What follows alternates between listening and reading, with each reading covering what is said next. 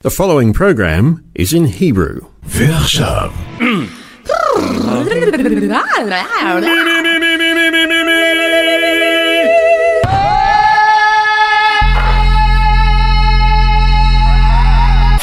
I got a feeling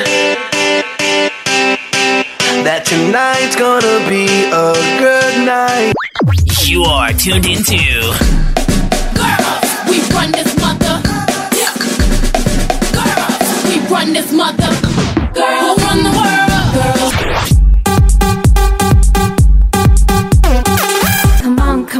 Turn the radio on. Ladies and gentlemen. All the single ladies. All the single ladies. Now put your hands up.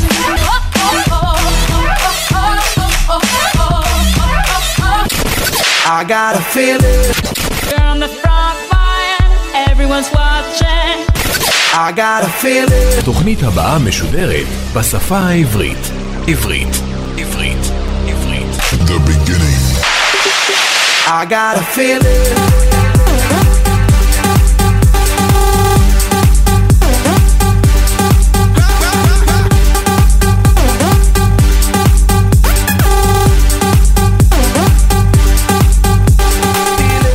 לי, מה זה כל הרעש הזה? ומה בכלל אומרים עכשיו? לילה טוב? כן? זה הגיוני? לי יותר מתחבר האמת בוקר טוב, הרי רק התחלנו. וואו, אנשים, איך התגעגעתי למיקרופון, לאוזניות, לקול הסקסי שלי. תשמעו, הפסקה וחופש ומנוחה זה נחמד, אבל תהיו רציניים. למה כל כך הרבה זמן? בקיצור, לא יודעת מה איתכם, אבל הנני כאן, והכל חדש. שעה חדשה, תוכנית חדשה, שם חדש, פתיח חדש שכבר מתנגן ברקע. זמן מה? התחלה חדשה לגמרי. אז אני בטוחה שאתם סקרנים, אבל אין מה למהר. יש לנו את כל הזמן שבעולם. אתם יודעים, זה כבר סוף היום, לפחות כאן במלבורן שבאוסטרליה, וכל מה שנותר לכם לעשות זה להירגע. למרות המוזיקה הפסיכית ששמתי לכם ברקע. וואלה, אפילו תפתחו איזה בקבוק יין או בירה ותהנו מ-52 הדקות הבאות יחד איתי. כי זה הולך להיות a very good night, apparently. Tonight's gonna be a good, good night. I feel it. יאללה, שנייה לפני שיוצאים לדרך, אני מרגישה מחויבת לתת לכם תזכורת זריזה, ככה ממש בכמה מילים קצרות, להקדיש רגע או שניים ולדבר על הנושא האהוב עליי בעולם, הלא הוא מלבורן, אהובתי, העיר הטובה בעולם, המקום שגורם לכולנו כאן לחייך, לאהוב, לחיות, לתת בראש וליהנות מכל רגע. אז uh, הנה, במיוחד בשבילכם, ככה ממש בקטנה, שבע סיבות למה כל כך טוב פה. שנייה אני לוקחת אוויר וכבר מגלה לכם.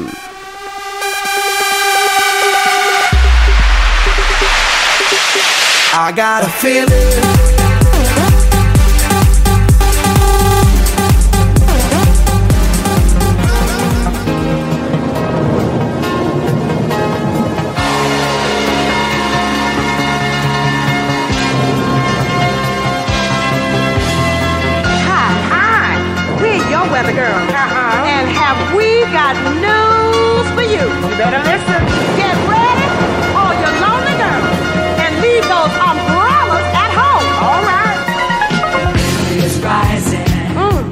אז ככה חברים, דבר ראשון, אני חייבת להשוויץ שאתמול לקח לי שבע דקות לנתק חשמל ומים בדירה הישנה שלי שממנה עברתי לא מזמן. אמיתי, שבע דקות על השעון, לא היו שם שום בלבולי מוח, לא ניסיונות להוציא ממני עוד כמה גרושים, לא הציעו לי שום מבצעים, ובסוף אפילו האישה הנחמדה איחלה לי המשך יום נפלא. אך, כמה שאני מאוהבת.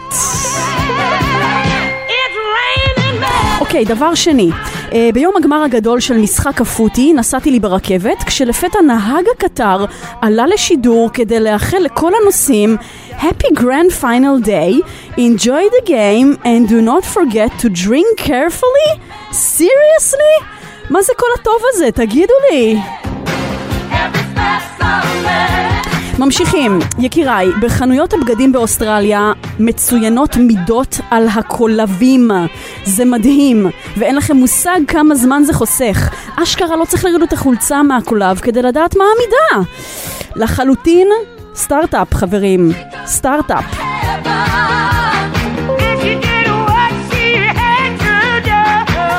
בנוסף, לא מזמן גיליתי שעל העמודים ברחובות העיר חרוט כתב ברייל שמציין את שמות הרחובות.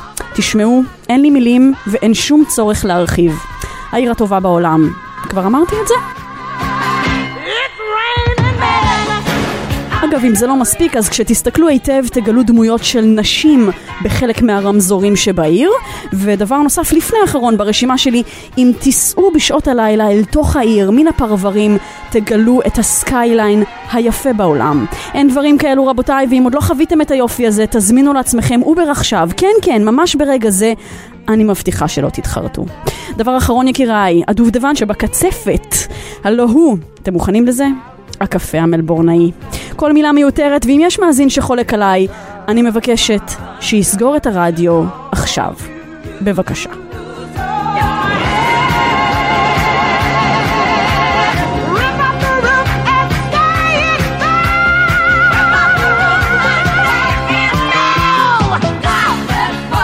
אוקיי, מאזינים יקרים שלי, היום בשנת 1986 המחזמר פנטום האופרה עלה לראשונה על בימת התיאטרון.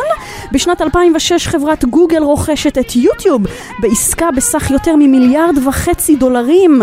ובשנת 1940 נולד לו ג'ון לנון, עכשיו, למרות שזה מתבקש, אנחנו לא נאזין לג'ון לנון.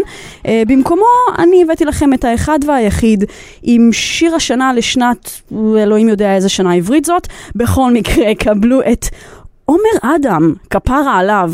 בואי נרוץ רחוק, תני לי רק כמה דקות להיזכר במקומות שאז היינו ילדים לא פחדנו סתם לחיות, בלי המינוס הצעות בלי לתלות את התקוות, כמו כביסה על חבלים כמו איזה שני משוגעים בחוף.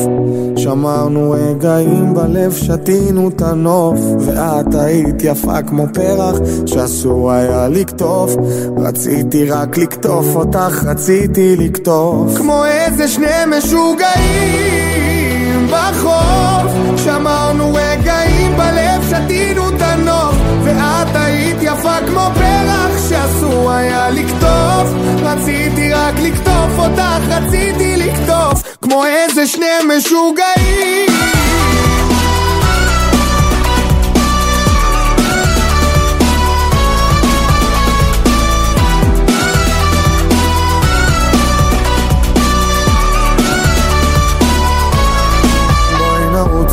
רחוק ברגליים יחפות מזיכרונות ואכזבות שאז רצינו לשחרר.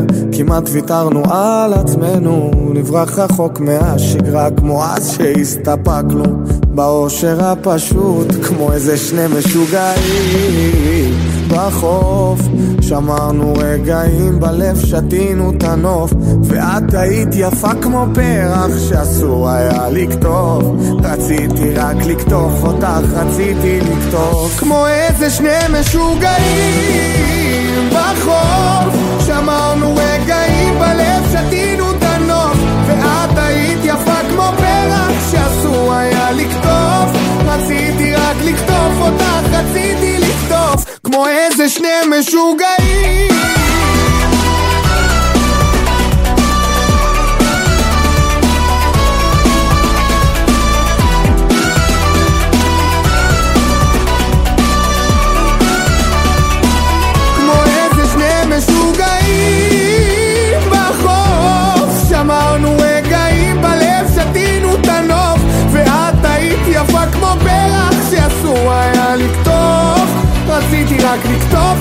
רציתי לקטוף כמו איזה שני משוגעים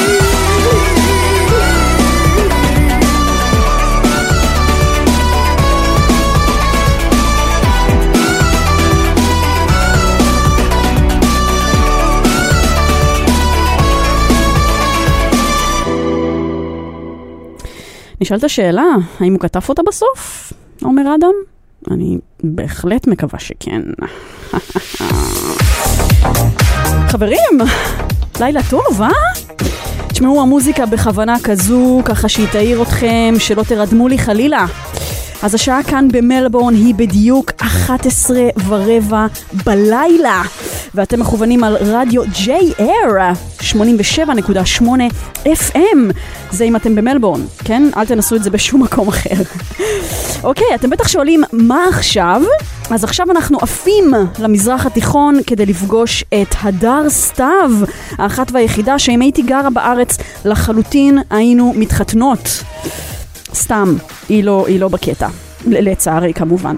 אז הפינה הבאה שלה הוקלטה אמנם מזמן, רק שפתאום אני יצאתי לי לחופש, חוצפנית שכמותי, ולכן לא יצא לי לשדר אותה עדיין.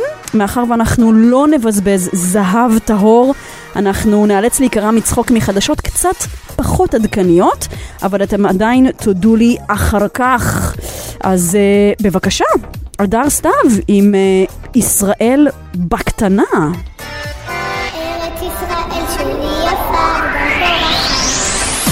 ישראל בקטנה, עם מיכל כרמל. שלום חברות וחברים.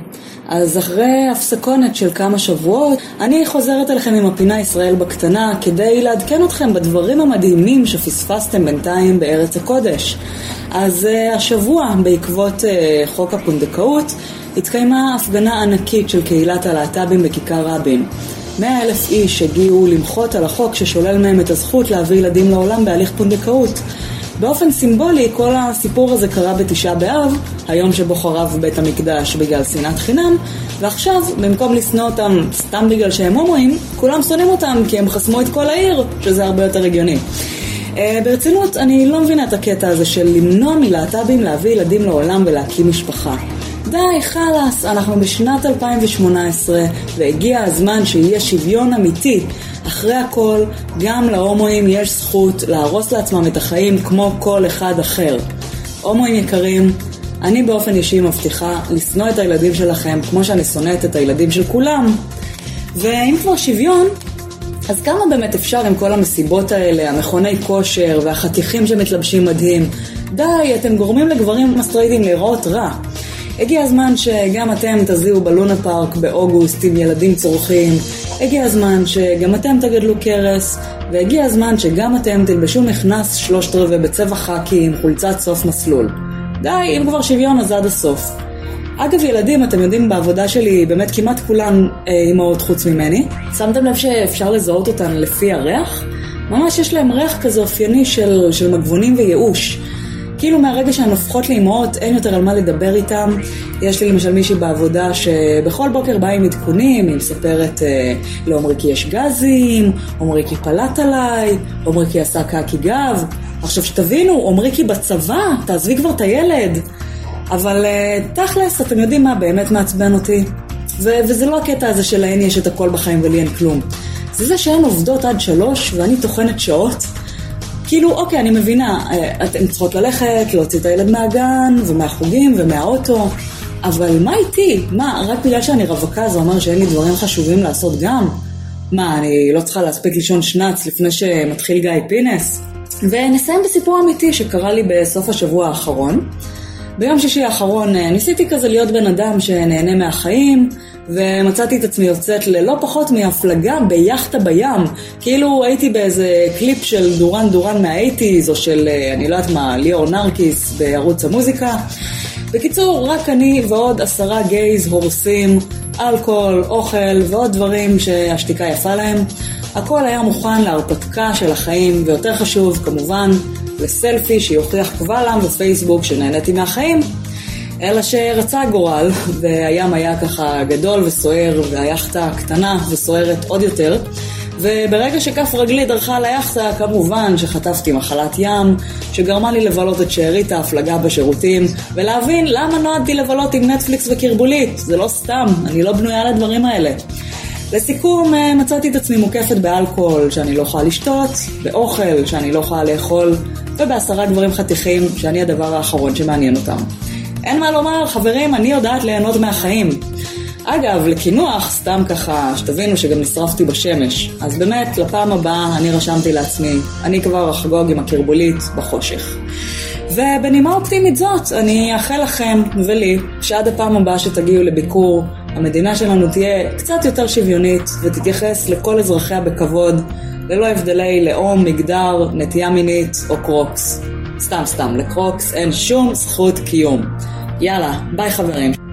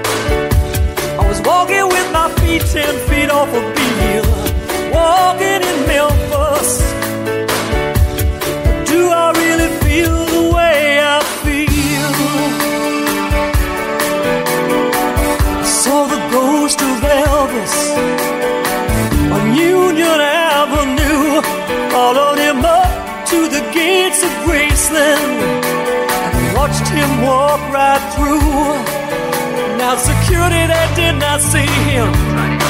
They just hovered around his tomb. There's a pretty little thing waiting for the king down in the jungle room. When I was walking in Memphis,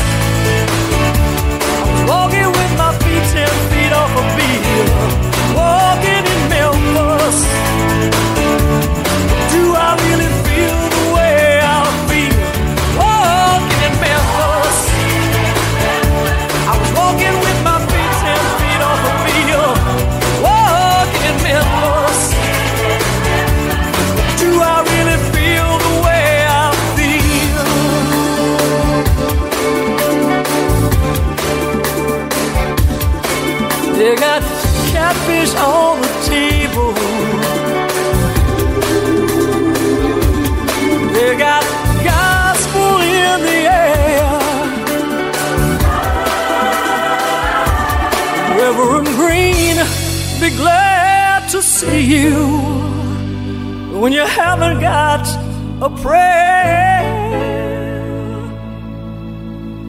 But boy, you got a prayer in Memphis.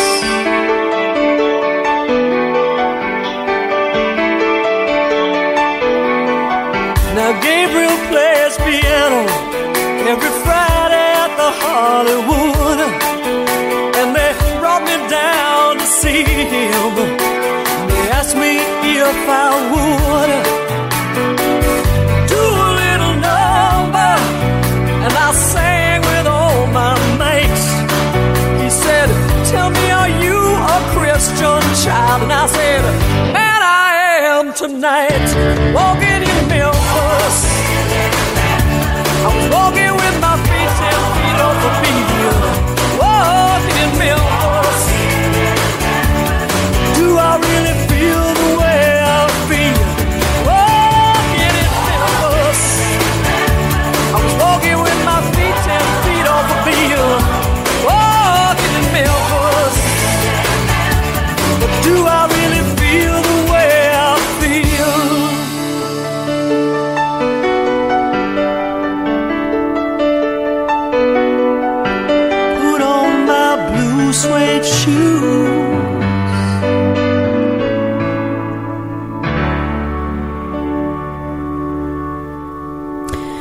הייתה שר, שבימים אלו מבקרת ומופיעה כאן באוסטרליה.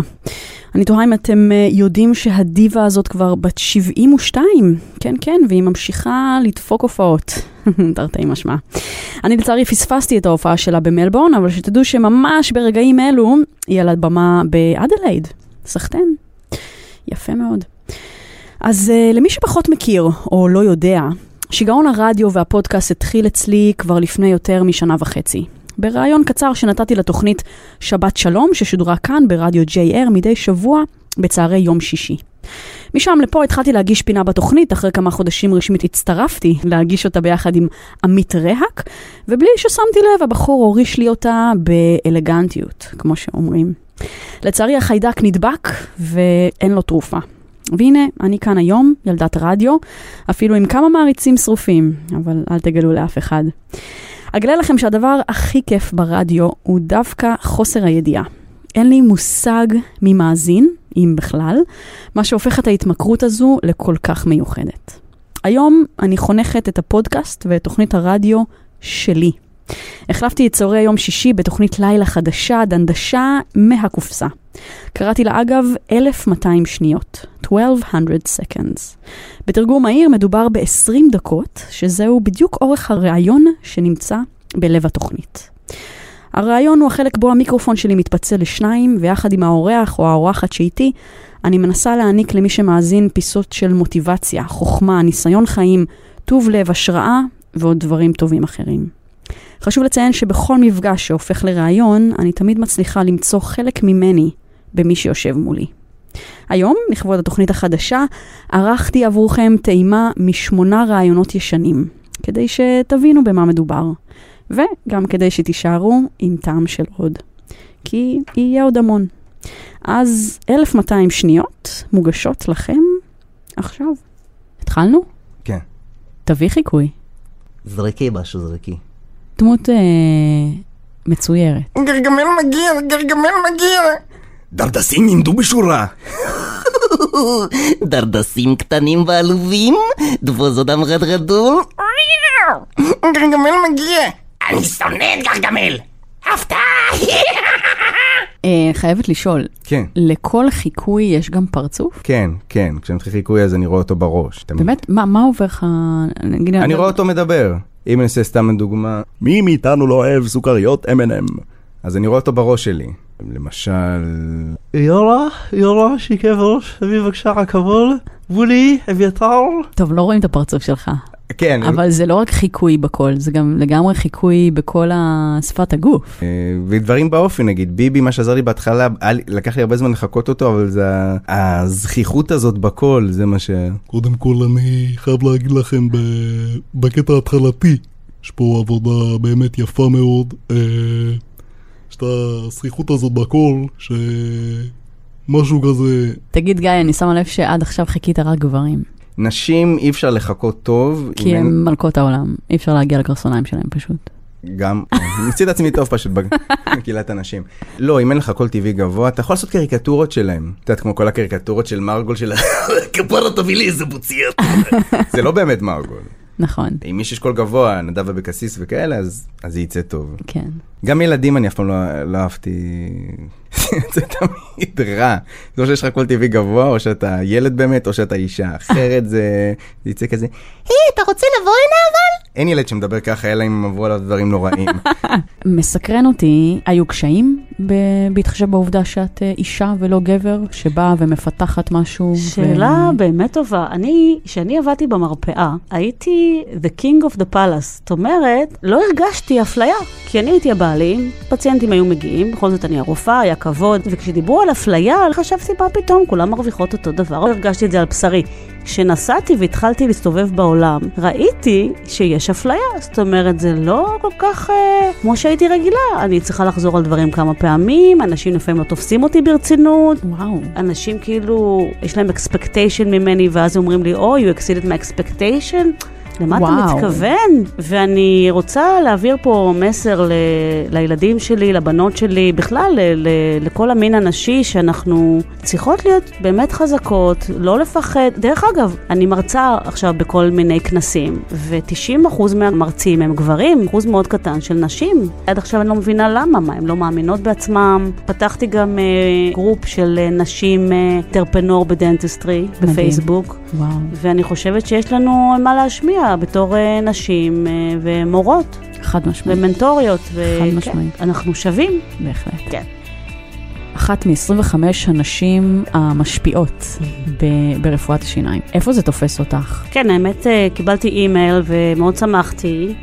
אבל אה, אי אפשר להגיד שזה משהו שאני חושבת עליו כל היום, זה בהחלט אה, אבל עוזר לי מאוד כשאני מגיעה להרצות, או מגיעה לאיזשהו מקום ומציגים אותי, ואנשים אולי יותר יקשיבו לך עכשיו, או יבואו להרצאות שלך, שזה בא ברזמה, אבל אה, אני לא בן אדם שהוא כל היום הולך ומרים את האף וחושב, הוא איזה... יש איזה משפט שאני מאמינה בו, ש... The more ego, the less knowledge. כמה שיש לך יותר אגו, אתה גם פחות לומד. אני חושבת שחלק מזה שהמצאתי את ההמצאה זה גם כי כי הסתכלתי מסביבי כל הזמן, הלכתי לכנסים ולמדתי וראיתי מה חסר, ולא חשבתי שאני יודעת הכל. אם אתה רוצה לבוא ולהצליח, אולי תוריד קצת את האגו ותהיה המבל ותלמד מכולם ותלמד ממנטורים. מדהים. ויצליח לך יותר אולי. מאוד אוהבים ל- ככה בסופי שבוע, ב- בערב, לצאת ל- לאזור של הגן הבוטני, והלכנו שם יד ביד לפני כמה ימים, ופתאום עוצר אותנו איזה בן אדם מבוגר. באוטומט אנחנו היינו בטוחים שהוא הולך להעיר לנו איזושהי הערה שלילית. והוא אומר, כשאני הייתי בגילכם לא הייתי יכול ללכת יד ביד עם חבר שלי, וזה מרגש אותי לראות אתכם הולכים ככה. שזה מדהים. שזה צמרמורות. אנחנו כל הזמן חושבים כמה אנחנו רחוקים מהבית שלנו על גבול בני ברק רמת גן, ואנחנו כל הזמן הולכים יד ביד. כיף לנו להיות אנחנו. מבחינתי אני מרגיש שבחודשיים וחצי שזה כלום הזמן שאנחנו פה, זה הפך להיות פשוט נון אישיו. פשוט מסתכלים עלינו בתור זוג, זהו. אני מאוד מסכימה אגב. אני חייבת להגיד, אה, לי נפלו הרבה אסימונים, ספציפית ב- באוסטרליה, במלבורן. זה לא רק גייז, זה, זה כל דבר. זה בן אדם אפילו שהשיער שלו צבוע בצבע סגול. זה לא משנה, אין את הבהיות האלה. להצביע, להצביע להצביע ו- המוזרות. כן. אני חושב שהדוגמה הכי טובה לזה הייתה עכשיו שהיה את האוסטרליה דיי, שזה יום אוסטרליה, כלומר אמורים לחגוג את התמצית של אוסטרליה, אבל במקום זה כל מה שאתה רואה זה קבוצה אחרי קבוצה של סינים וקבוצה של פקיסטנים וקבוצה של אה, טרנסג'נדרים וחובבי אופניים עתיקים, כאילו זה באמת היה מורכב מכל משהו, לא ה, נגיד הסטנדרט של מה שאתה חושב שהוא אוסטרלי, אבל זה מדהים כי המדינה הזאתי, ואני חושב שמלבורן אפילו בעיקר, מורכבת מהמון דברים שהם לא האוסטרלי הלבן, הישן והטוב. מה כל כך מיוחד בלהיות מתחת למים? הרבה אנשים שלא כל כך, בוא נגיד, מתחברים או חווים הרבה זמן במים בכללי, מכירים את הים כמין משהו, אני קורא לזה סוג של דו-מימדי, אתה בעצם עומד על החוף, אתה מסתכל, אתה רואה את פני המים, אבל אתה לא ממש יודע מה קורה למטה, וזה, איפה ש- the magic happens, מה שנקרא, את יודעת, זה מטורף, זה מה שמחזיק אותנו בחיים בערך. 70% מהחמצן שאנחנו נושמים מגיע מהים, וואלה. אבל אין כמו לשים את הראש מתחת למים, לקחת נשימה ראשונה ואתה פשוט שקט. וואו. אף אחד לא מדבר איתך, אתה משאיר את כל הצרות שלך מעל המים, ואתה סוג של בריחוף, כמו להיות בחלל כזה, אין לך משקל, אתה פשוט שם, אתה מאוד מתחבר לעצמך, אני חושב, במקום הזה. בפעם הראשונה שראית לוויתן, מה חשבת? וואו, זה רק להגיד, רק לחשוב על זה עושה לי צמרמורת, באמת, זה... אני לא מגזים בלהגיד שזה life changing experience. הייתי לוקח אנשים, הייתי מכניס אותם למים, והם היו יוצאים, את יודעת, דמעות בעיניים. מה אתה אומר? הפעם הראשונה שאני ראיתי לוויתן, זה היה ממש תחילת העונה, ופתאום איזה שלושה התחילו לקפוץ מולי. Out of the blue, זה היה מטורף, ובאמת הם אה, מאוד ווקאלי, בין היחידים שבאמת, אה, מה שנקרא, במרכאות, שרים. אז אה, נכנסתי למים באמת עם איזה לוויתן אחד כזה, וכל הגוף שלך בוויברציות מכמה שזה חזק. אתה ממש מרגיש שזה עובר דרכך, וזה היה, אני לא יכול לתאר את זה אפילו, צריך באמת לבוא, ואני מאוד ממליץ. נשמע מדהים, באמת. בוא נשאר שנייה בנושא הילדים. גם הניסיון שלך, זה בסופו של דבר בריא? קודם כל תדעי לך, המון אנשים שואלים את זה. בסוף זה היה טוב לילדים או לא? אבל אני יכול להגיד שיש הרבה הורים שפגשתי שלא התעסקו בנושא החינוך של הילדים שלהם באופן מיוחד ברגע שהם הגיעו ל- לרילוקיישן, מעבר למדינה החדשה, ואני חושב שזו טעות. זה לא אוקיי. משנה באיזה גיל הילדים. אני מכיר שני טייפים של אנשים שלא רוצים להתעסק, לחשוב על החינוך של הילדים שלהם אחרי שהם עברו לחוץ לארץ. אחד, אלה שעברו, הם לא על המזוודות, הם באמת עברו, והם אומרים, אני רוצה שהילד שלי יהיה אמריקאי, או אוסטרלי, או אנגלי, לא משנה. אני רוצה שהוא ישתלב, שירגיש בנוח, לא רוצה לבלבל לו את המוח, לא רוצה להכריח אותו לדבר עברית, לא רוצה לשלוח אותו למוסדות אה, יהודיים, או ישראלים, או לצופים, או כל הדברים האלה. אני מרגיש שזה שאני מכריח אותו לדבר עברית זה אנוכי, זה אגואיסטי, זה בשבילי. באמת? וואו. המון אנשים שמעתי אומרים את זה. אפילו אנשים שכן השקיעו ואפילו שלחו את הילדים והם מדריכים בצופים ואומרים, למה? למה הכרחתי אותו? הרי אני עשיתי את זה בשבילי. אני רוצה שהוא ידבר איתי בעברית כי נוח לי. אני רוצה להיות מסוגל לדבר לנכדים שלי בעברית ושיבינו, אבל זה בשבילי, זה לא בשבילו. זה סוג אחד. הסוג השני... זה הסוג שבטוחים שהם על המזוודות. יש על זה מחקרים של מתי אתה חושב שאתה באמת הולך להישאר לאורך זמן, ובאמת אומרים שבערך בעשר שנים הישראלי מבין שהוא כנראה נשאר פה, ואז הרבה, הרבה פעמים הילד כבר הגיע הנה בגיל, לא יודע, חמש, שש, שבע, שמונה, עשר שנים, תעשו את החשבון, אם רק אז אני מבין שאני צריך להשקיע בחינוך. הישראלי, היהודי, התרבותי של הילד שלי, ואני לא רוצה שהוא יהיה סתם ילד אוסטרלי בלי המורכבות הנוספת. זה קצת מאוחר להשקיע בזה אחרי עשר שנים. אמת. עכשיו, אני התחלתי מזה שאני חושב שזה טעות, בגלל שאני מאמין שזאת מתנה. בספרות המחקרית החינוכית לא מדברים על זהות של או-או. או שאתה אוסטרלי, או שאתה ישראלי. ישראלי. או שאתה יהודי, או ש... זה לא או-או. היום אנחנו חיים במעגלים של זהויות מורכבות. זאת אומרת, אני יכול להיות ישראלי, אוסטרלי, יהודי, הומוסקסואל, כל אחת מהזהויות האלה מכתיבה תרבות מסוימת, קודים מסוימים, ואני יודע לשלב אותה, אני גם יודע בזמנים מסוימים להיות יותר ישראלי, ואת רואה את זה אצל הילדים האלה, איך הם יודעים בשנייה לענות לך בעברית עם כל הסנטימנט הישראלי שמתלווה לזה, ובשנייה אחרי זה לענות באנגלית, בנימוס, ואני חושב שזאת מתנה. קראתי איזה משהו מגניב באחד הטיולים שלי באוסטרליה, על 25 דברים שאתה צריך לעשות לפני גיל 25. קראתי את זה בגיל 26, אבל אל תספרי לכולם. והיה כתוב שם שאחד הדברים זה שצריך ללכת לעבוד במכירות. להתנסות בזה. וואלה, אני ממליצה לכולם, לא חייב בכלל להיות בקונספט העגלות, אבל לנסות למכור משהו שאתה יודע שהמשכורת שלך תלויה באם תצליח למכור את זה או לא תצליח למכור את זה, ולדעת לקבל לא כשאתה מנסה למכור משהו, או פתאום לחשוב על דרך אחרת, או לקרוא את הבן אדם שעומד מולך בשניות ולדעת מה הטכניקה שתעבוד איתו. וואו. חוויה מאוד מעניינת. כן, מותחת גבולות גם. כן, זה חוויה שיש לך סטרס בתוכה, ואתה גם משווק את עצמך בינינו בתוכה הרבה. אוסטרליה מהממת, תבואו. נתחיל מזה. טיולים זה אחת האהבות הכי גדולות שלי פה. אז זהו, אני יכולה להיות מתלהבת ולהגיד שהייתי בכל הסטייטים של אוסטרליה. כבוד גדול, זה יש פה שמונה. שישה? שמונה. וואי, איזה מביך. שמונה סטייטים. כן, תפרתי את אוסטרליה. יש עוד מלא מה לראות, עוד הרבה מקומות שלא הייתי בהם, אבל כל כך מגוון פה מהצפון שאפשר לצלול בו, והוא יותר חם, למרכז שזה אלי ספרינג ואולורו. זה משוגע המרחבים שיש במדבר. אתה יכול לשבת באוטו ולנסוע עשר שעות ולראות כלום בצד אחד וכלום בצד השני, ומדי פעם, לצערנו, קנגרו דרוס בצד הכביש, אבל מדהים. איזה שאת פרף שיש לה חופים יפהפיים, ויקטוריה, כל האזור של מלבון הרבה יותר ירוק, מזכיר את הצפון של ישראל. מרחבים שאי אפשר להסביר אותם או לתאר אותם. ואת סידני, העיר האהובה עלייך שהיא.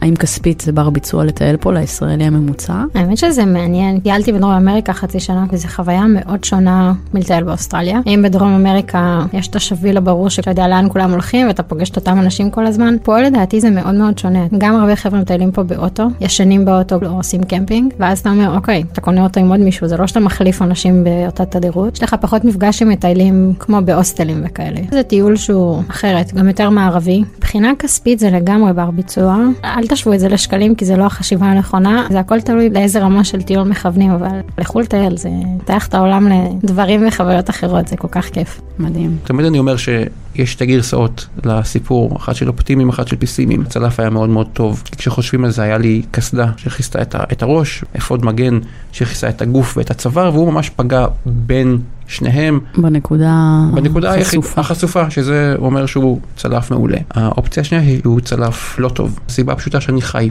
אם זה היה צלף ישראלי לא הייתה יוצא מזה חי. נפצעתי במקום, נלקחתי על ידי מסוק לבית החולים תל השומר, יום שישי בערב, שני מתמחים נמצאים בתורנות הראשונה שלהם לבד. נשמע כאילו שזה היה יום מלא סדרה של טעויות, או סדרה של ביש מזל. אין לך מושג עד כמה. גם הרכב שפינה אותי בבוקר נתקע, תיקנו אותו בשטח ואמרו אל תיסעו יותר מ-40 קמ"ש, וכמובן כשיש לך חייל מדמם מאחורה אתה נוסע יותר מ-40 קמ"ש. המסוק עד שהוא הגיע לקח המון זמן של אה, בירוקרטיה. אני חייבת לשאול, כשזה קרה ברגע הפגיעה, מה המחשבה הראשונה שעברה לך בראש? שיט.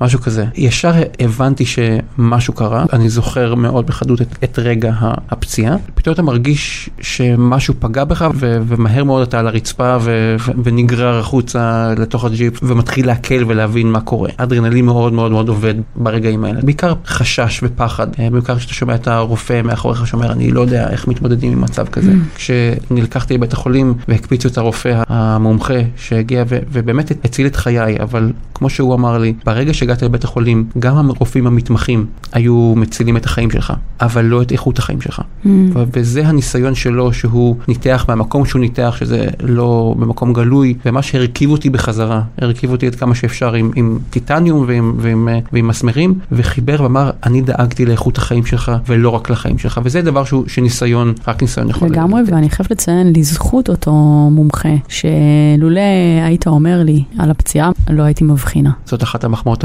הכי גדולות שאני יכול לקבל. מדהים. לקח לי כמובן שנתיים וחצי ללמוד לדבר בלי לשון ובלי שיניים, והפציעה הייתה פציעה אנושה, כי זה פציעת ראש, עיבוד דם, אבל uh, כל הלסת התחתונה היא פגועה.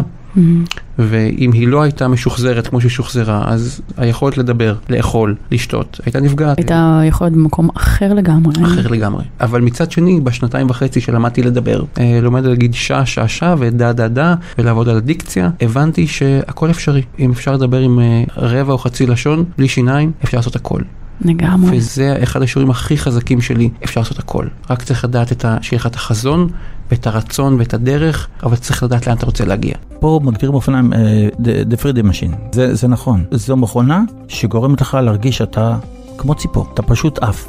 יש רגעים שהלב שלך והגוף שלך והמהירות והזיעה, כל הקומבינציה הזאת היא משחררת כל כך הרבה שאתה לא מעניין אותך שום דבר. מדהים. פשוט ככה. אתה מאוד ישראלי. איפה היית מעדיף לרכב? באוסטרליה או בישראל? תראי, אם זה באופני כביש, אז אני חושב שפה עדיף. יותר בטוח. כן, אם זה באופני הערים, כשאנחנו גרים פה ואנחנו צריכים לצאת עם האוטו, עם האופנם על הגג או בצד או לא חשוב איפה, אנחנו צריכים פשוט לנסוע מרחק של 30, 40, 50 קילומטר מהעיר, כדי להגיע למקום שאפשר לרכב בו, כי בעצם הכל פה פרטי. וואלה. אבל בישראל, גם אם אתה בתוך העיר, אתה יכול לצאת עם האופני הערים.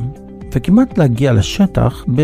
ברכיבה. ברכיבה, ב... בלי בעיה. וזהו, אין לזה סוף. זהו, אתה אה, נוסע. זה פשוט נפלא. מהמם. אז מהבחינה הזאת אני יכול להגיד שאני מאוד מתגעגע לארץ ברמה של אופני ערים, אין שום ספק. טיפ? פשוט צריך להשקיע באופניים טובות. יש הבדל עצום בין אופניים שקונים בקיי-מרט, אני יודע, באנקונדה, בכל מיני מקומות מהסוג הזה, אה, אופניים שלא יכולים לתת לך את מה שאתה צריך בעצם מהאופניים. אתה עייף נורא מהר ואתה גם לא מבין, אתה חושב שזה הגוף שלך. מה שמעייף אותך זה המכונה. לעומת מכונה טובה, שמה שגורם לך להתעייף זה הגוף שלך, כי הוצאת כל כך הרבה. מדהים. שיר ישראלי אהוב. או, אני אוהב הרבה. אני אני אוהב יודעת. את מאיר אריאל מאוד. לא היה כן. לנו הרבה זמן מאיר כן. אריאל בתוכנית. כן, שלום חנוך, מאיר אריאל, אוי, יש הרבה, מתי כספי, אני אוהב כל כך הרבה, אני אפילו לא יודע מה להגיד לך. אבל הייתי מוכן לשמוע איזה שיר, אה, עליו יותר מנהל. שלך, והמון תודות. תודה לך, ביי.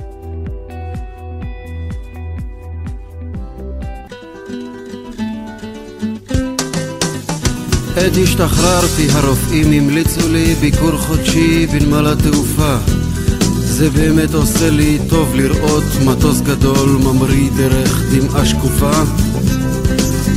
אחר כך כבר יותר קל הלחץ על העין השטופה.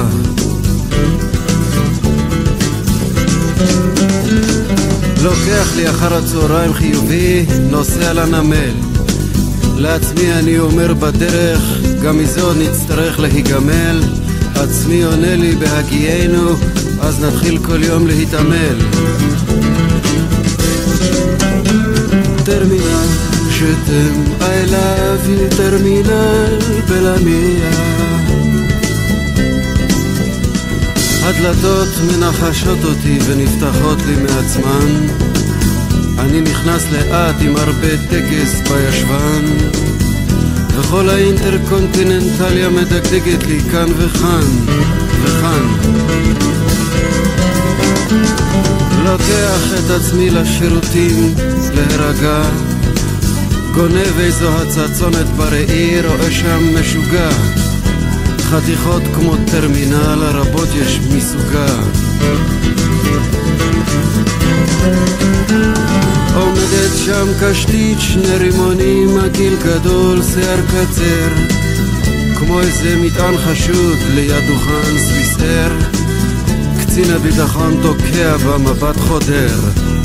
שתם, love you טרמינל בלמיה רץ ללוח הטיסות למצוא לי המראה יש טיסה לציריך דרך רומא עוד שעה. רמקולים מנומסים נותנים לי התראה. כאן בצד פתאום אני מרגיש כמו הפרעה. הולכת ונלחצת לי החוצה הכרעה. I love you טרמינל בלמיה.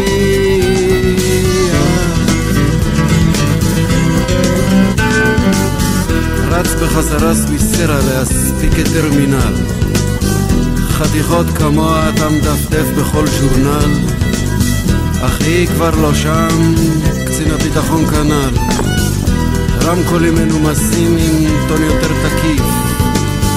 אני צריך כבר לעלות למעלה להשקיף.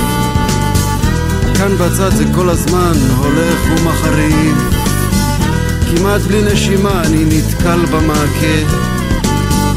אור שקיע גדול בסנוורים אותי עם מכה.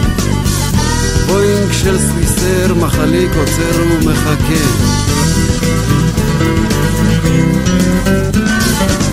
בואינג הדמדם מתחיל לרוץ ומתרומם, לאט לאט ממריא אל תוך האודם ההומם, דרך הטמעה של הליצן המשתומם.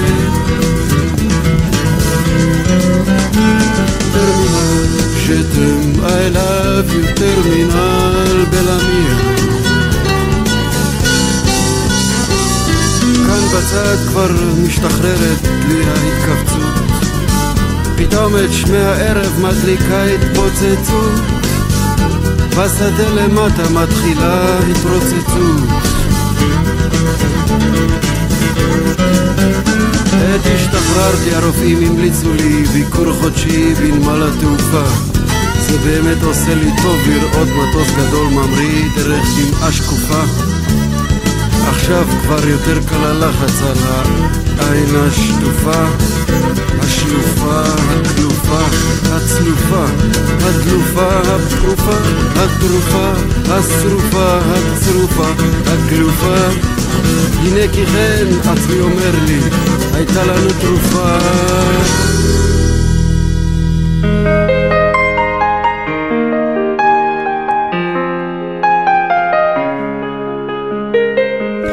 תאמינו או לא, אבל אנחנו נכנסים כבר לרצועה האחרונה של התוכנית, שהחלטתי להקדיש אותה למשהו שהיה עד היום פרטי ואישי. מדובר בבלוג שאני כותבת, ושהתחיל להיכתב לפני יותר משנתיים, כשהגעתי לאוסטרליה בפעם השנייה בחיי. לפני כמה ימים מצאתי את הפרק הראשון של הבלוג, שהזכיר לי למה התחלתי לכתוב.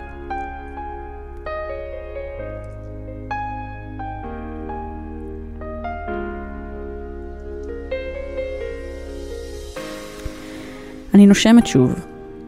אני מצליחה לנשום שוב באמת. אחרי תקופה ארוכה שחמצן לא באמת הגיע לריאותיי. עכשיו הן מצליחות להתמלא. זה לא רק אוויר שמגיע, שנכנס לתוך הריאות שלי. זו תערובת של רוגע, נועם, חוזק, התרגשות. אני נושמת ואני כמעט מצליחה להריח את מה שנכנס לתוכי. זה ריח של מצעים נקיים, יין אדום, ריח של תינוק שנולד, של ראש השנה, של ספר חדש, של בושם מוכר ושל גשם ראשון. הכל יחד נכנס לתוכי בבת אחת. כל פעם מחדש נכנס וממלא אותי שוב ושוב, ללא הפסקה. וזה אחרי תקופה ארוכה שכלום לא נכנס, שנשמתי רק כדי להחזיק מעמד, כדי לשרוד יום ועוד יום ועוד אחד, אבל עכשיו, עכשיו כל כך טוב. אחרי ההקדמה המפוצצת הזו, בואו נכיר קצת. קצת חוצפה מצידי ליפול עליכם ככה בלי שום אזהרה מראש. אבל תמיד הייתי קצת חצופה. לפחות כך אומרים. אז אני מיכל, אני יושבת ממש ברגעים אלו בבר האהוב עליי במלבורן שבאוסטרליה. שזו גם העיר האהובה עליי בעולם. בגלל זה אני גרה כאן. חמש דקות הליכה, אולי אפילו פחות, מאותו בר מיוחד. בעודי שותה את כוס היין האדום שלי, אני תוהה מי נמצא ברגעים אלה ממש בצד השני של המילים שלי? מי מאזין להן, או קורא אותן, והיכן הוא נמצא? את או אתה מוזמנים לרשום לי, אבל יותר מאוחר, כשתרגישו קצת יותר בנוח. אז אני בת 34, ממש עוד רגע בת 35, תוהה אם אני כבר באמצע החיים שלי? אולי בשליש? אולי ממש בסוף? זה לא באמת משנה. כל עוד אלך לישון היום עם ההרגשה הטובה בעולם, שאני אוהבת, את עצמי, את כל כולי, את החיים שאני חיה. הבלוג הזה נולד קודם כל בשבילי. מסתבר שתמיד אהבתי לכתוב, תמיד גם הייתי טובה בזה, וזה תמיד נתן לי הרגשה של שחרור, של משהו טהור ואמיתי, שיוצא מהמקום הכי כנה שנמצא בתוכי. הבלוג הזה גם מוקדש לכל הקוראים אותו, במטרה לתת קצת פרופורציה לחיים. להזכיר שאנחנו כאן כדי לטרוף את העולם, בטח שלא פחות מזה. להזכיר שיש ימים קשים, אבל מצד שני יש גם כאלה שלא נשכח לעולם, ושיגרמו לנו להיות כל כך חזקים. תמיד יש את מחר, ואם רק נחליט הוא יהיה טוב ונעים וממלא. הבלוג הזה בא לתת מוטיבציה וכוח ודוגמה ממשית שאפשר לא רק לשרוד את התחתית, את שברון הלב, את הרגעים הכי קשים, אפשר גם לצאת מכל זה עם רעב לחיים של אושר אמיתי. אז הנה אני מזהירה בפעם הראשונה והאחרונה, בין אם אתם מכירים אותי או לא, בבלוג הזה אתם עומדים לחוות את כולי, את מי שאני באמת, בלי אגו, בלי שקרים ובלי הסתרות. בבלוג הזה אתם מוזמנים לטעום, ללמוד, לבקר ואפילו לקחת דוגמה למה כדאי וגם למה לא כדאי לעשות. לקחת דוגמה מהחוויות שלי, מהחיים שבחרתי לחיות, מהטעויות, מהאומץ, מהחוכמה, מהטיפשות, מהניסיון ומחוסר הניסיון שלי. ראו הוזהרתם, אתם תקבלו את כולי. מה אני אוהבת, מה אני שונאת, מה העיניים שלי רואות ולאילו דברים הן עיוורות. למה אני נמשכת, למי אני נמשכת, מה נעים לי ומה פחות. עם מי שכבתי אתמול בלילה, ואת מי ארצה לאהוב מחר. אלכוהול ששתיתי, ספר טוב שקראתי, בחורה שגרמה לי לאהוב, להזיל דמעה, לכבד יותר או פחות. אנשים טובים באמצע הדרך, אנשים רעים שהפריעו לי בדרך, מוזיקה שהתמכרתי אליה, דברים נוספים שהתמכרתי אליהם. אהבה, שחור, לבן, אדום ואפור, העבר המכוער שלי, ההווה המושלם שלי, ישראל, אוסטרליה, שאר המדינות שבאמצע. התנסויות חדשות, הדברים הפשוטים ואהבה כבר כתבתי. זהו, נשאר לי רק לאחל לכם שתהנו מהכתיבה שלי. תלמדו ממנה, תחוו אותה, ואפילו תגיבו. אל תתביישו. אז הנה, מתחילים.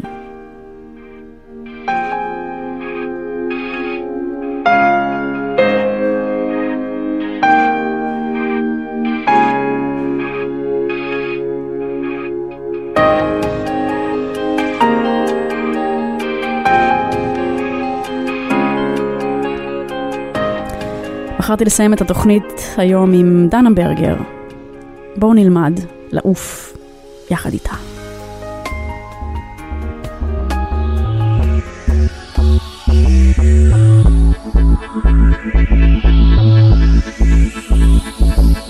יכול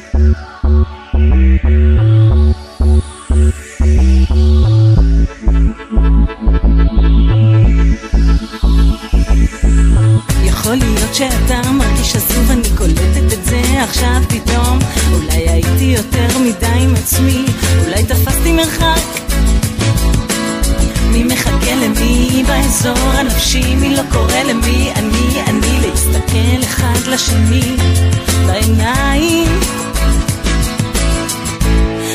עכשיו אני לומדת לעוף, חושבת על מים. עכשיו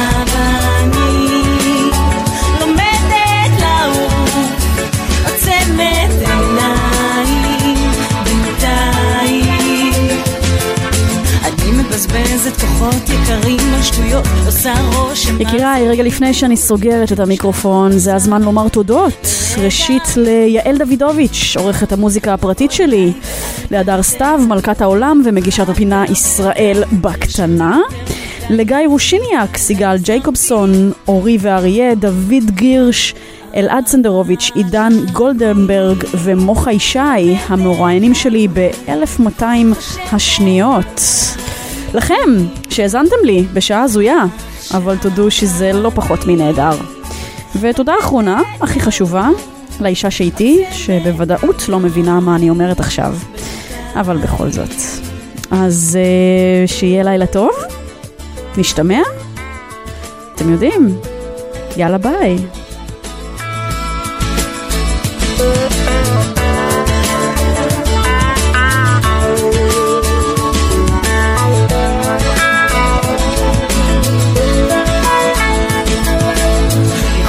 למרות שאתה מרגיש עזוב אני קולטת את זה עכשיו פתאום. אולי הייתי יותר מדי עם עצמי אולי תפסתי מרחק. מי מחכה למי באזור הנפשי, מי לא קורא למי, אני, אני, להסתכל אחד לשני בעיניים.